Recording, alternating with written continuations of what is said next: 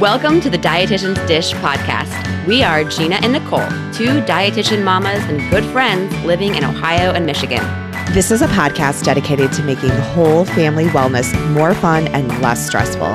Whether you're listening in the car or slumped on the couch with a glass of wine, welcome.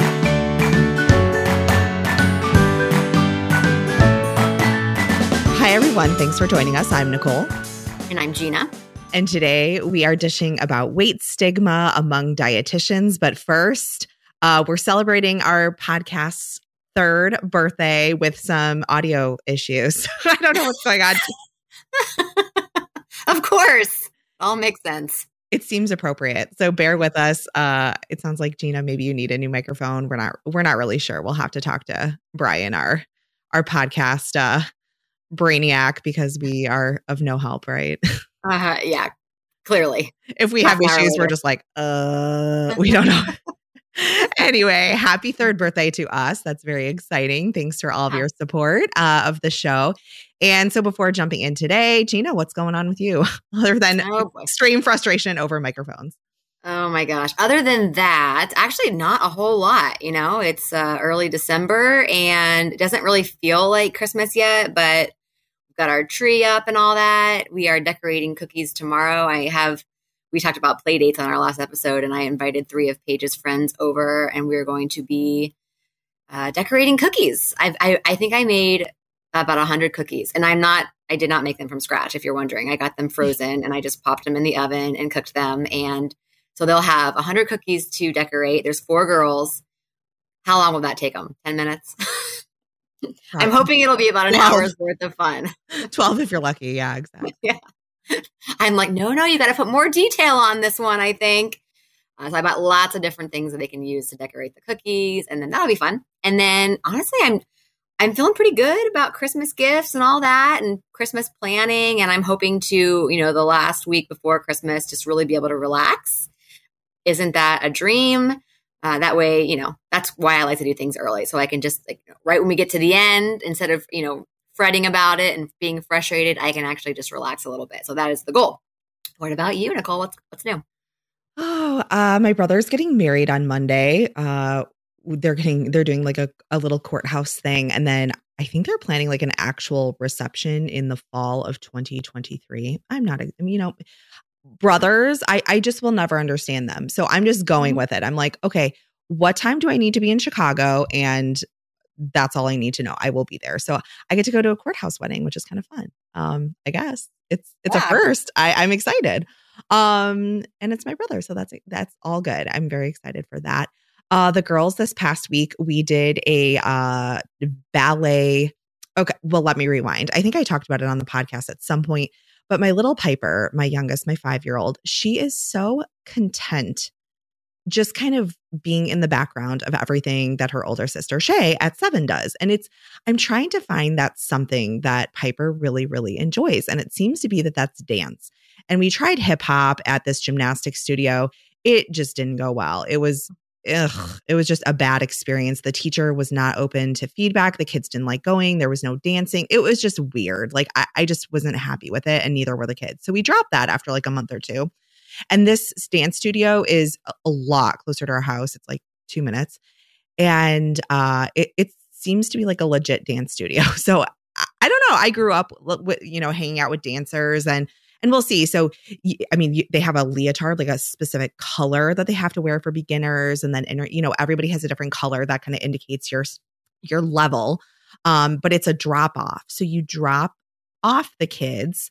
And then every sixth week is what they call a visiting week where the parents come to watch. So what we did last week was we went to go um, watch as like visitors, I guess. And um, Shay was all about it. And of course, Piper was like, I don't know just watch. I'm like, no, babe, like let's give this a try. Like I just want her to try things. Um, mm-hmm. Um, so we'll see. I think she will really like it. Uh, but no like skirts or anything allowed. So they have this, it's a royal blue leotard with pink tights. Isn't that weird? Ooh. I mean, like it's fine, but I don't know. It's different. Yeah. Yeah, yeah, it's different. Exactly. Uh, so that's going on. So they'll actually start this week. And then, yeah, just kind of holiday craziness. I did take a day off of work to go shopping and um, spent some time this weekend wrapping and, and doing all that. So I am also feeling in a pretty good spot. It's just, you know, those people that are difficult to buy for, it's just stressful. So I've got the bulk of it done with my my stragglers. And then I posted this on Instagram last night, but um I'm preparing my holiday cookie kind of list of what I'm going to do. And I asked the question of like, which would you grab first? And I put nine pictures of things that I've made in the past. And of course, number one was Buckeyes. Um, they're just such a pain in the butt to make, Gina. I love I do like Buckeyes, but I wish others No bucks. Yeah, exactly. N- number two, is this interesting to you? Frosted sugar cookies? No, I, I, I do enjoy a frosted sugar cookie. I think Mm. what's more interesting is number three because that is not enticing to me really in the least. Yeah, number three was peppermint Oreo truffles. Like really, really close to sugar cookies, actually. And then peanut butter blossoms. I forgot to post on their English toffee. Do you like toffee? Ugh. No. Oh my gosh. I could, I would, I can get sick on that stuff. I love it so much. Anyway, Yeah. okay. So, and then I, nobody chose fudge. That was so interesting to me. And then every year I didn't even put it on the list because they're, I don't have a good picture of them, but I make uh, crock pot peanut clusters. Oh, It's a recipe that my mother in law gave me. So easy and so good. And I Okay. put that link in the show notes. I, I feel like we did something wrong here. We should have included the link to, and we can, ep- our episode from last year where we each sent each other Oh, two yeah. new cookie recipes. And I believe, I'm pretty sure that those peanut clusters were on, were the one, was the one you sent to me. And I made Yep. them and they were delicious. Totally a recipe I would send you because it's so easy. Yeah, yeah, yeah. Yeah. Well, I'll link that in the show notes. So if you guys want Yeah, we'll link that, that episode cool. because it had tons of recipes. That's me. I love the I love the holiday stuff. Cool. All right. All right. So before we begin, just a quick favor to ask since you like this podcast, please write us a review. Reviews on iTunes are everything to us, and they really help us reach more people. And of course, we'd appreciate it. Today's episode is sponsored by Terry Manrique of Working with Parents. Do you struggle getting your kids to listen? Are you losing control of your kids and trying to get it back? Terry from our episode 113 is offering our listeners a 10% discount on any of her packages. And take it from me, if you're wondering for if her services will help, I promise they will. If you don't live in Columbus, Terry does long distance virtual consultations as well. Learn more about her services by listening to episode 113, where I talk all about our in home nanny 911 experience. Love it. All right. So, kind of jumping into today's topic and show, I was doing some preparation, just reading online a lot about dietetics and weight stigma, and um, even dietitians who identify with weight struggles. I was impressed by our uh, professional or uh, professional publication, today's dietitian. It's well known among uh, dietitians as being a pretty respected publication. And they have articles I was able to find as far back as to 2010, uh, but I bet there might be some earlier on the top on this very topic. And one article in particular struck me uh, in many ways, and I wanted to open up uh, that just the topic today with a few direct pulls from that piece. And so to start off, the author Julianne Schaefer said, uh, quote, in a culture that places so much emphasis on physical appearance and weight in particular, it's no surprise that many people have a love hate relationship with the size of their bodies. But what happens when a dietitian's weight stru- issues aren't a thing of the past? Can dietitians who have been trained in diet and nutrition be effective nutrition counselors if they still battle with weight themselves? And how much or how little weight denotes a struggle anyway? Any remarks on that, Gina, just to kick us off? Um, I mean, I, first of all, I love, I love today's dietitian, and I think they do a fantastic job of incorporating all different areas of dietetics, all different sides of the story. Um, and yeah, I I don't, I don't know that I have any comments on it, other than just I, I, I love that they're talking about it and, and bringing the conversation to the forefront. I think it's, it's great.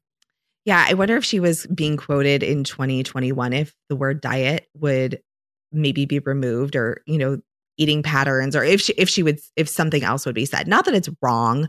Um Yeah. I think sometimes we just take the word diet and instead of replacing it with what we eat, we associate it with restriction, if you will. mm-hmm. or some type of rules or guidelines. Um, but anyway, I, I thought that that was a noteworthy kind of quote to kind of start us off. And similarly, a woman by the name of Sharon Solomon, who's a dietitian uh, who previously wrote an article, Confessions of a Fat Dietitian, for today's dietitian said, quote, we can't make assumptions about people's lifestyles and behaviors based on what they look like.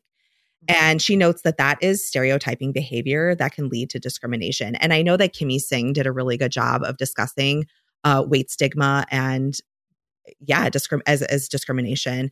And in that same article, a dietitian by the name of Jessica Wilson, who is, she's quite um, active online with her HAES philosophy, she's quoted in saying in the same article, I think that a prof- I think that a profession that's only open and welcoming to people with a BMI of 18.5 to 24.9 is discriminatory, short sighted, and a disgrace. And mm-hmm. I love that quote. Uh, mm-hmm. Seems really great. And so while weight shouldn't matter when assessing job skills or performance, there seems to be no escaping this in the dietetics profession. And I would add to this in kind of just researching for the show, it seems that this is certainly uh, uh something on the minds of dietitians and dietetics, but also of health professionals in general. So a lot of similarities were made to, you know, perhaps cardiologists who smoke or, you know, even just physicians and, and mid level practitioners who are responsible for bringing up topics of health and healthy eating and exercise when perhaps they don't have um, those healthy habits themselves. So just a mm-hmm. lot or just a lot here to unpack. So I'd like to kind of start us off with the elephant in the room. Uh, and we know it, but maybe our listeners don't. And that is a very well known, um, well researched uh, point that dietetics students and dietitians are nearly 80% white, middle class, thin women, specifically white, 80 nearly 80% white. Um, dietitians that's that's the makeup of our profession mm-hmm. and it's not entirely clear why this is however a lot of research points to the highly competitive internship matching process the cost for college and internships and possibly the move to a master's requirement for nutrition in 2024 all kind of playing a role additional considerations may be uh, poor inclusivity of the MyPlate and the USDA food database. Uh, and, you know, there's fingers pointed that directions. What do you think, Gina? Anything to add to that? So, what do you, okay, explain what that means, additional considerations such as the poor inclusivity of the MyPlate in the USDA mm-hmm. food database. What, is, what does that mean? Yeah. So, a lot of the, you know, we, a lot of the things that were talked about were like salmon and quinoa. It, it wasn't inclusive of things like different cultures. Yeah. Like, what does a diet look like of those who come from Mexico or India? Um, you know, stigmatizing that uh, Mexican diets are high in fat, lard, um, that Indian foods are heavy. That's what I read. Um, so a lot of that type of stuff where foods are more like individual, they're not culturally sensitive. Yeah. Okay. I want to just kind of go back about that. I never really did think about that. No, me either. Absolutely not. And I don't think I learned enough about the different, you know, cultural cuisines. I didn't even have a class on it, which they do, do they do that now, and it's I think it's such an important part of the dietetics curriculum that was I think missed when I was in school. Um, okay, so I want to go back to what you were saying about how it's almost similar to when we have you know cardiologists who smoke. I I I don't think you were saying. Okay, I think it's so so different, although we don't view it as different. Hiring or um, allowing for a dietitian to graduate with a dietetics degree who's in a larger body, right? Compared to hiring a, a cardiologist who smokes such a difference for so many reasons. But first and foremost, and probably most importantly, is that as you've, we've already talked about, those in larger bodies don't always have unhealthy diets. In fact, generally it's the opposite. Like they're doing really well with their wellness goals, they're working out, they're eating balanced. But we make the, you know, biased assumption that because they're in a larger body, they must be unhealthy. Whereas a cardiologist who smokes, like that's clearly something that's going against, I would think, what they learned in school and what they know to be good for their heart. So mm-hmm. big, big, I think, difference there. But yeah, I think a lot of us assume we assume that those in larger bodies, especially dietitians, like why would they why would they be teaching us how to be healthy when clearly they're not healthy, which obviously is not true. Yeah, I think my point might have been more in like credibility. Like, oh, would yeah, cardiologists no. lose credibility by, um, you, you know, discouraging smoking when yeah. I, I, don't know. Another parallel, like, was would you go to a hairdresser who you thought had atrocious hair? Yeah. I, yeah, no, I know parallels. It was interesting to research all of this. And, and, I know what you're saying. And I think that's the thing that most of us were thinking to ourselves, you know, especially if there's someone in a larger body who, who works in, you know, weight loss. You're thinking to mm-hmm. yourself, well, how do they know about weight loss? Like, look at them. You know, that's the automatic assumption. So they're not going to get any clients, right? Well, of course they will, but, you know, people are going to question it, but they, sh- in the reality, and hopefully we're moving towards this direction where they shouldn't question it because the size of their body means absolutely nothing. They, they may, I don't even want to talk about weight loss, but it means nothing as far as what they know about how you can lose weight and really about their lifestyle at all. Mm-hmm. But yeah, but it will take years for us to get to that point um, where we where we don't look at someone and make judgments based on just purely the way they look. It, I mean, I'm still working on it, if I'm being completely honest. So yeah. Uh, so okay, getting back to the to the question. Yes, I do. I have anything to add to that? Well, how yeah. diverse was yours? Was your it, internship? It wasn't. It was all exactly what you said. It was white. I'm, I'm, I'm assuming mostly middle class, and yeah, all very very thin, small, quote unquote normal bodied or um, acceptable bodied women there was one there was one male in our class you know we had that conversation with catherine a couple weeks ago and she was in my in my dietetics class an undergraduate and yeah we were a bunch of women that were white. I don't think we had one um non-caucasian person in in our graduating class. Hmm. oh no that's not true. We did. We did. I just remembered actually and she's and i still follow her on facebook. I wasn't really good friends with her but we did. We actually did have one uh, a black woman who is hilarious. She was so funny. I don't know how I forgot about her. Who was in our class? She might have been a year older than me, but I, they kind of all blended together anyway. Mm-hmm. Uh, but she might have been a year older than me. But she was just she was the only one that I can remember. I will tell you, I went to a very mainly white middle class uh, college. It was not diverse in the least, so it's not. It is not at all surprising that, of course, in the dietetics um, undergraduate program, it was also not diverse. So yeah, well, and that you? could be part of the issue too, is that where I mean, dietetics is not a major at every single institution, right? So it could right. be that more diverse institutions should consider at least starting a nutrition pro, you know, program. Right. Yeah, no, I, I don't come from a diverse program at all. Um, I did. Um, I went to the University of Illinois for undergrad, which is a very, very large um, state school, but the yeah i would say still there was not any diversity uh, in in nutrition. Actually that's kind of why i met mark um which i probably told the story at some point but i went to college with my high school boyfriend and when he cheated on me the first semester of, of school i was like oh my gosh i play ice hockey i live in the only all girls dorm I joined nutrition, you know, as a major, which is all women. I'm never going to meet a man. And so I joined match.com and that's how I met um, but yeah, part of that was definitely, uh, yeah, the, the lack of diversity in all ways, uh, in the nutrition. Yeah. So what we did for today's episode was, was we asked, um, on Instagram for several willing um, self identified fat dietitians. So we just kind of threw out the question. We had some great responses. Uh, and we sent out some questions that we asked them, uh, these dietitians, to respond to anonymously. And so we're going to kind of walk through these here today. And the first question was How do you prefer to have body, uh, like your body size or shape? Referenced or what descriptors do you um, as a overweight dietitian best identify with fat, overweight, obese, larger bodied, or living in a larger body, thick, plus sized, curvy, chubby.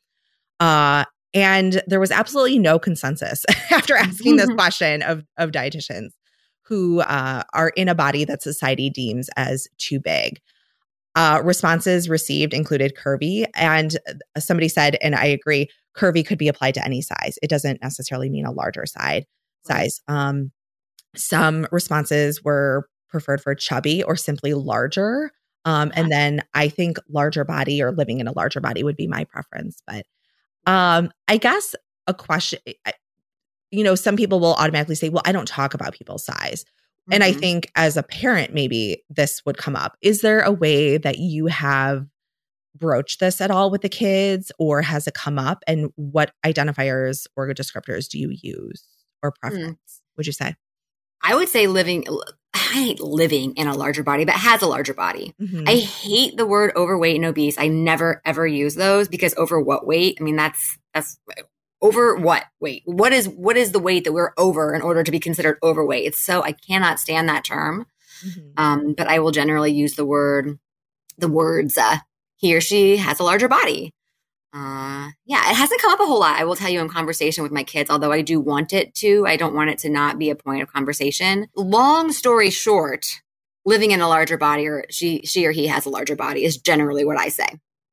Okay. Yeah. I found it interesting that there was no uh, consensus at all there. That was very, very, very interesting to me. But eh. yeah, I and is that an appropriate question to ask? I I have no idea. I Again, think so. Yeah. All right. Yeah. Um, okay, our second question was Did your weight status or weight history impact or drive your decision to become a dietitian or work in your field? And I will say, I don't think this is a question um, or that is specific, or uh, uh, my uh, assumed answer, I guess, uh, is not specific to those in larger bodies pursuing dietetics. But some responses included yes, uh, as somebody who struggled with weight all my life, I wanted to take the opportunity to learn as much as I could. Originally, ha- um, this dietitian had hopes of getting, quote, getting skinny, uh, but says that she outgrew that mentality. Uh, another response said that yes, uh, they had lost a significant amount of weight and battled disordered eating and orthorexia and wanted to help others strike the balance of healthful habits um, with real life. So that was another one. And Gina, I know you've mentioned this on the show, but what drove you towards dietetics? Well, specifically, I, I've always I grew up just with a, a love for most foods, and I just thought it was so important to get people to understand the importance of not only eating foods that you love, but finding foods that are make you feel good and that are balanced and nutritious, right? But at the same time, I, I, think I was delusional because I had a very severe eating disorder. I was probably 20 pounds underweight at the time. And which is looking back, I'm thinking to myself, wow, they need to have some. Uh, it had to be, it had to have been pretty obvious when I had my internship, you know, interview and I, I went to the school. I, although I just applied online, they didn't ever meet me when I, before I got accepted to, you know, where I went, Miami but looking back, I'm just like, wow, wouldn't the dietetics professors have, they, no one ever said anything to me. And it had to be so obvious. So, anyway, what got me interested was the fact that there was no language required. I did, I was a huge fan of just helping people learn how to be healthy because I thought I was. I thought, oh my gosh, look at me. I look great. I'm doing a great job. You know, I know how to lose weight and and be healthy at the same time and i'm going to show others how to do the same thing. I was just so adamant and focused on helping people really with weight loss because i was so good at it. And yeah but lo and behold i i, I learned pretty fast that actually what i was doing was was not healthy but it did take me years to actually turn that around in my own life. So yeah. Mm-hmm. yeah I, I think this is a common theme that there there's usually something preceding the pursuit of dietetics that mm-hmm. um yeah and and to me that makes sense i, I think that's probably the case with most uh, fields uh, all right. The next question we posed was working in dietetics, do you feel as though patients, clients, or coworkers imply, assume, or comment that perhaps you don't, quote, walk the walk or, quote, practice what you preach? And I, I just kind of combining all of answers here, the consensus was truly yes, that there are some insecurities um, around this for even dietitians who identify with HAES aligned or health at every size aligned approaches and who consider having themselves um, having good po- body positivity. The undertones of thinness and health uh, being mutually exclusive is powerful and deeply, deeply rooted in society and medicine. Uh, so I would say it's just incredibly difficult to fully shake that insecurity. Um, but respond respondents felt that they've made really good progress at a personal level and that it was that, that there was respect for sure um, from patients, clients, and coworkers in that way. And I, I'll add just that for me personally, being told by somebody with thin privilege that I'm healthy or shouldn't feel insecure or un- unhappy about my body or weight is is just frustrating. Um, I would say that I love all that's happening in the dietetics field with intuitive eating and body positivity and health at every size but I don't want somebody, particularly a dietitian within privilege, telling me I should be something happy with my body or not insecure. Um, yeah, to me, that's just, I'm not there yet. And I, it just feels hollow. Um, and mm-hmm. I feel misunderstood, I guess. Um, and that's just me inserting my opinions. That wasn't really what was asked in the question. Um, but yeah, I, I think sometimes that it feels like like a pat on the head. I don't know, like, oh, you're cute, like you're fine, everything's fine, like you know, and it's not. Like I don't think it's fair to tell somebody how they should feel. That's all. Mm, mm-hmm. Have I done that? Yeah, I mean, but it's not ill intent. I mean, mm-hmm. it's always with good meaning, and it's not just you. I mean, and it's yeah. not it's not just dietitians. Um, I think I, it's more it can be more irky coming from dietitians because they are in a similar they're in a similar field right at least to me and i feel as though like we like we discussed at the top of the show is, is just that there is probably a heightened stigma around what a dietitian's body should or should not be. And i'm not saying that's right or wrong i'm just saying like the stigma is there and I'm not and, in the minds of people, right? Like I wonder sometimes, or maybe I don't, because I probably don't want to know like what do is if people learn that i'm a dietitian what is their initial assumption yeah, yeah. i'm going to say that more people than not have an opinion about that mm-hmm. and it's not for the best mm-hmm. Based on the way i look that's all i, I don't know that but mm-hmm. i would I, it's probably a safe assumption mm-hmm. And I'm not at all here when I say this comment trying to turn it around to me within privilege, but I'm just going to say this. I, I, have been debating whether to say it out loud, but here I go. I, I, while I do not understand what you just said fully, because I've always had thin privilege, so I've never actually felt what you feel. So I, I do believe it 100%. I, I will say the same thing can happen to someone like me within privilege. Let me give you an example. I'm sure I don't think it hurts as much though. And I don't know though. I mean, it's it's all subjective.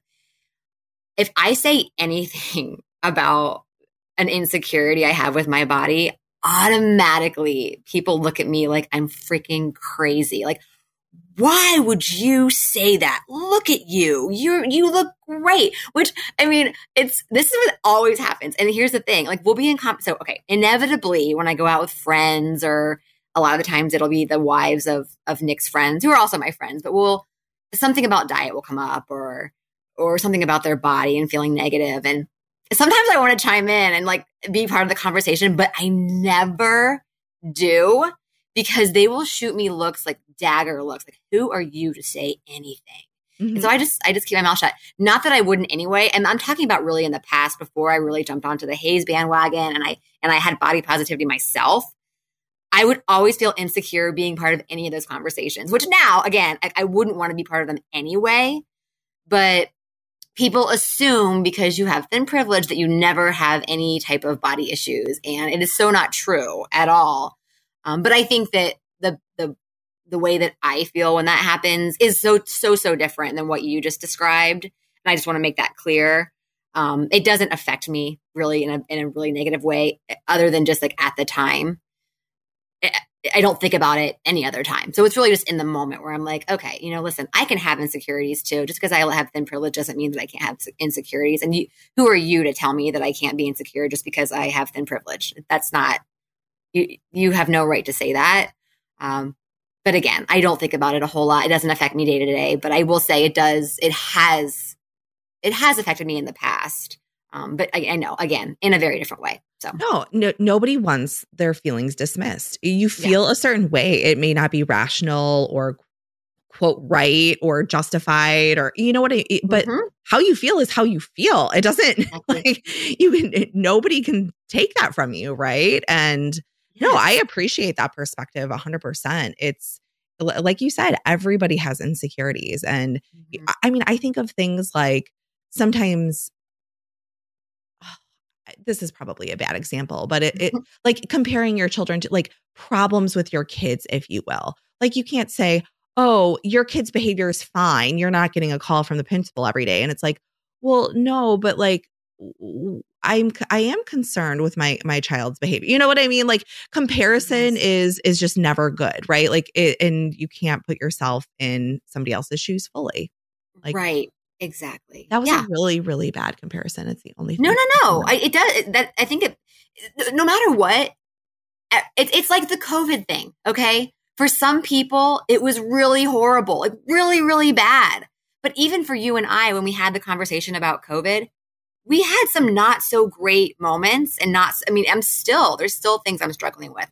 It doesn't mean just because we weren't, you know, we didn't know someone who died from COVID or we didn't lose our jobs that we're not still struggling. You know, there everyone has their own struggle and it's not up to anyone else other than you to determine whether you're whether you're struggling or not or what severity of struggle it is no one else it's it's not anyone else's business right um everyone has it's, it's very subjective and and just because your struggle wasn't as bad as another person's struggle doesn't mean that your struggle is affecting you and that's not fair to assume that because yours wasn't you know ex- extensively terrible that you're not struggling and again you know you could say that's a bad example too but it's the same idea No, I think that's actually a really, really good example. Um, yeah, no, I love that. I love that.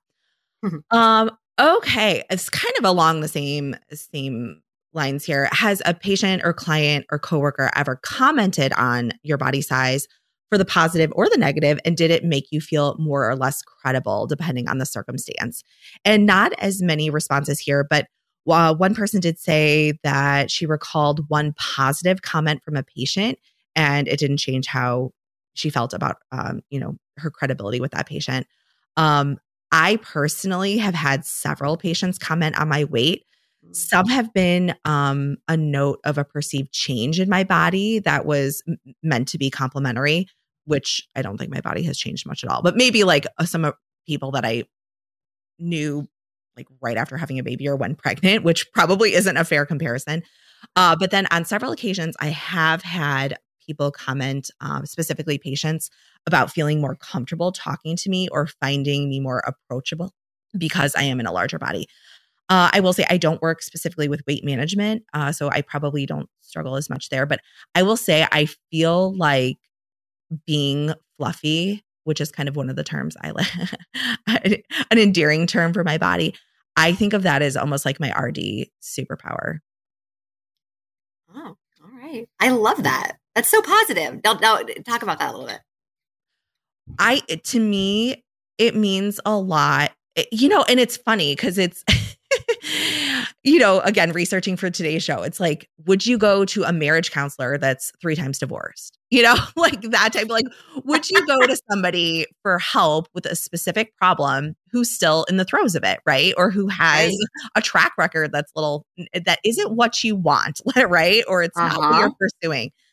I guess for me, it's I've never had a patient say anything negative about my weight ever.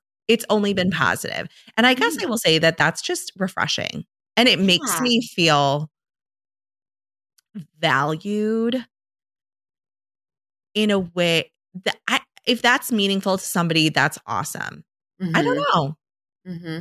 I think it gives me a really good platform to talk about HAES, right? To talk about, yeah, I struggle. Like, I don't love the way I look every day, but by golly, I adore cooking and I love, there's nothing better than putting, you know, a home cooked meal on the, uh, you know, on the table for my family that they love and that's nutritious that I know is going to help them, you know, sleep better and run faster and, and do all the f- fun things that they want to do. Or, um, yeah, I talk about my passion for exercise. That's that's empowering, 100%. Because if somebody looks at my body and says, "Oh, she can run 4 miles, 5 miles, 6 miles, cool, maybe I can too." Yeah, I understand that. Yeah. I don't know. Anything to add there? Has Has anybody said anything about your body? No, but I I definitely did. Again, going back to sort of the opposite spectrum, the opposite um, view from me, who again have I've always had thin privilege. Whenever I used to do weight loss classes, I always remember thinking in the back of my mind that I had no right to be there because I've never actually lost weight. And and I and I always assumed that people kind of thought about that. So I would always bring in my history with an eating disorder because in many many ways I had to relearn how to eat just like what I used to teach people they were doing when they had to w- lose weight. Like, all right, this is a whole new way of eating. You're going to have to change your whole mindset. You have to change your relationship with food in order to lose weight, which is exactly what I had to do in order to gain weight it at least gave me um helped it at least allowed them to empathize a little bit with me so that they knew that I could empathize with them. And that was a struggle for me sometimes too, because it's like, well, it isn't, it's a little bit different, but you know, also a lot of the same. And so, yes, I have struggled with that.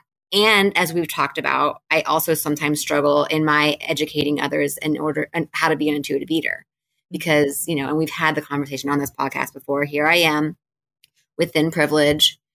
And I know we've, you and I have even talked about this where, yeah, I guess it's quote unquote easy for me to say, you know, eat what you want, eat when you're hungry, stop when you're full, listen to your body, allow desserts to fit. Where, you know, I've never had a struggle with my weight or not to say that I've never had, you know, poor body image because that is not that is not the case. I've definitely suffered from poor body image. So, but I know people are looking at me thinking, well, it's easy for you to be an intuitive eater because look at you.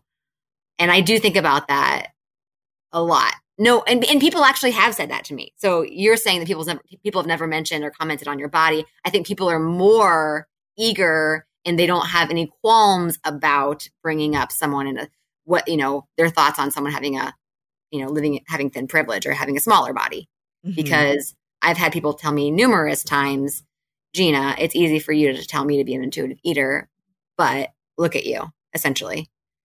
And yeah. it, it, might not be quite as hurtful. I mean, I'm, I, I, again, I, I've never been in your shoes, but it does sting a little bit, but it also, but I also understand it.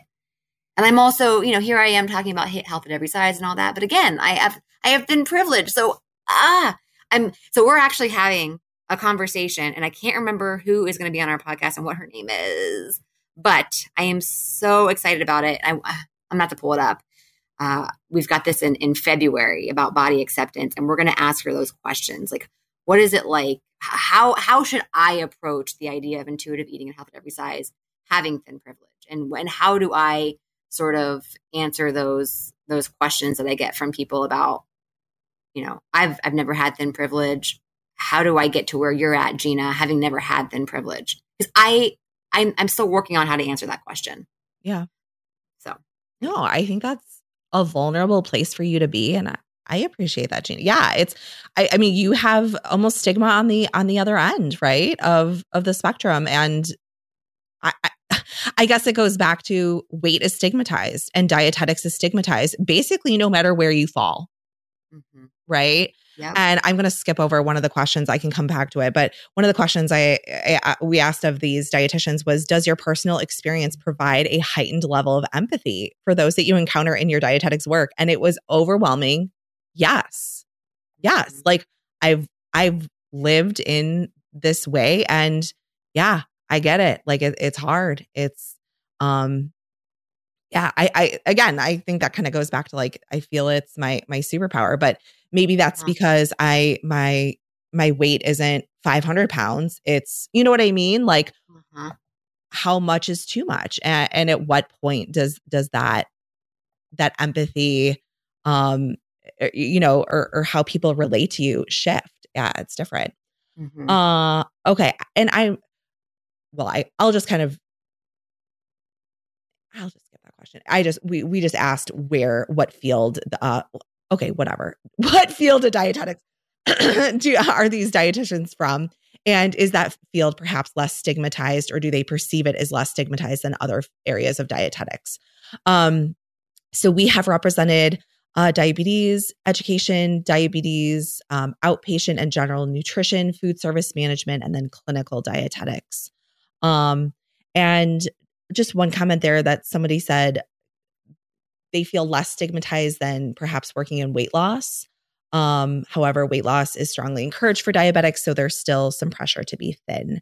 And I I resonate with that very much.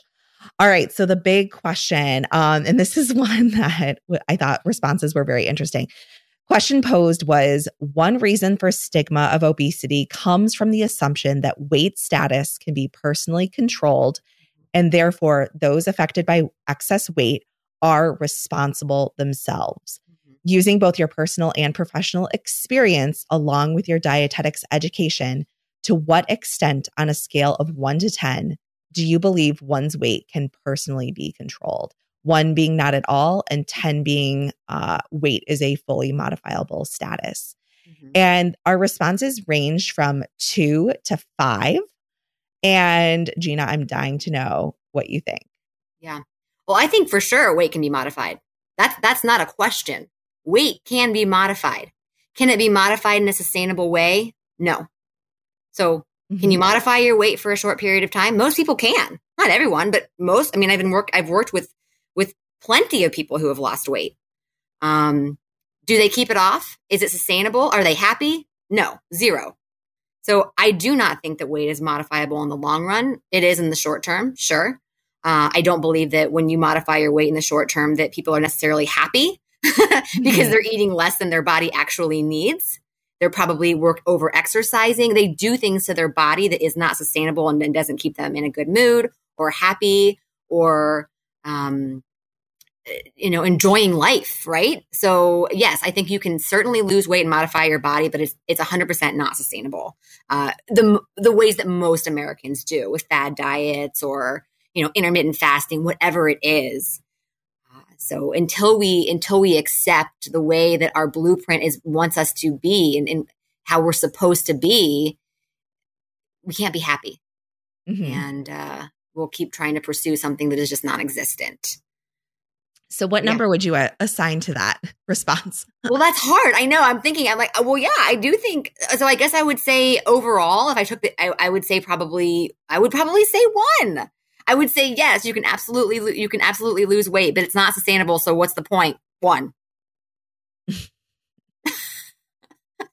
it's not sustainable in a happy way. There are plenty of people out there, I will tell you this, who have lost weight and kept it off. And I shouldn't say plenty. I can probably think of one that I know who've lost weight and kept, you know, their weight off for, I don't know, maybe it's been a couple years. But when I really talk to them, there are things that they're not doing they're not going out to dinner with friends and family. They're going out to dinner and only getting a drink or eating before they go. They're not enjoying life. Okay. Mm-hmm. They're working out seven days a week for an hour and a half at a time. It's not sustainable, but they've made it sustainable because they've just built it into their lifestyle. But in deep down, my opinion is that these people are not happy because I've been there. Okay. I, and again, I've, I've come from a, a place of thin privilege. I've never been quote unquote overweight, but I will use numbers here. I went from, maybe I won't, I, I did lose about 15 pounds at one point in my life and kept it off for years, but that was a disorder. Um, I was telling people that look at me, I'm a highly motivated, uh, you know, great patient. I, I listen to the rules and I follow them. I was deeply unhappy even though you would never have known that when you talk to me and I would, you know, have consultations with people. What do you do, Gina? Oh, here's what I do. I was deeply unhappy and frustrated.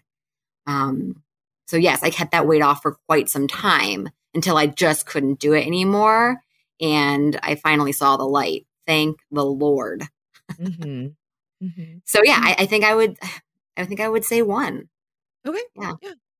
No, that's good. I think I'm somewhere between like a two and a five. Um, yeah.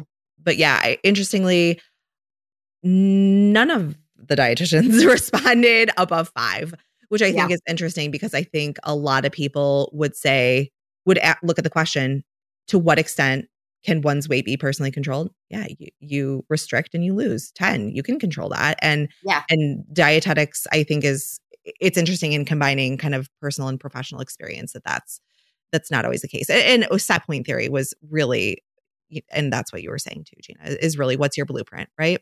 Yeah, um, exactly. And so I guess maybe if I if I am saying yes, you can control your your weight, but at the same time it's not sustainable. I guess in reality, my number might be somewhere more like two and three.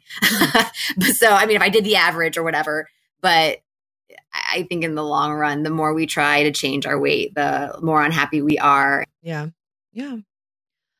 Ah, well, thank you to all of our dietitians who contributed. That was awesome. And for being vulnerable and glad we kept everything anonymous. And yeah, thank you. Thank you. That was good. Uh, all right, Gina, mom win, favorite new product or recipe? um, I have nothing. So, I oh, see. I see. Uh, yeah, I, I, have nothing. So you, go ahead. Go ahead. Well, in true Nicole fashion, uh, we recorded last our, our Instant Pot recipe at Instant Pot and Air Fryer. And I, I had all Instant Pot recipes this week. I, I thought I had an extra week to get my act together and I didn't. So uh, a bonus one for you after after last episode. Instant Pot buffalo chicken pasta. It was so good. That sounds so awesome. good. So good. Did the kids eat it? Uh it was a little spicy. Yeah. So no, but um, and it does have blue cheese in it. It just it goes on top. And then I added some chopped uh celery for like a little mm-hmm. crunch. It was so good and it was super easy. That's a good wow. Gene, Gene recipe. Yeah. Love it. I'm gonna have to give that one a whirl. Actually, there is such thing as non-spicy buffalo sauce.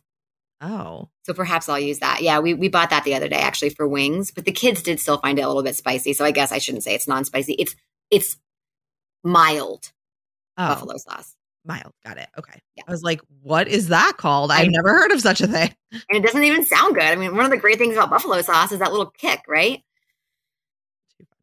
All right. So, coming up on December 19th, we will be dishing out another self care episode all about soaking in the holidays like when we were kids.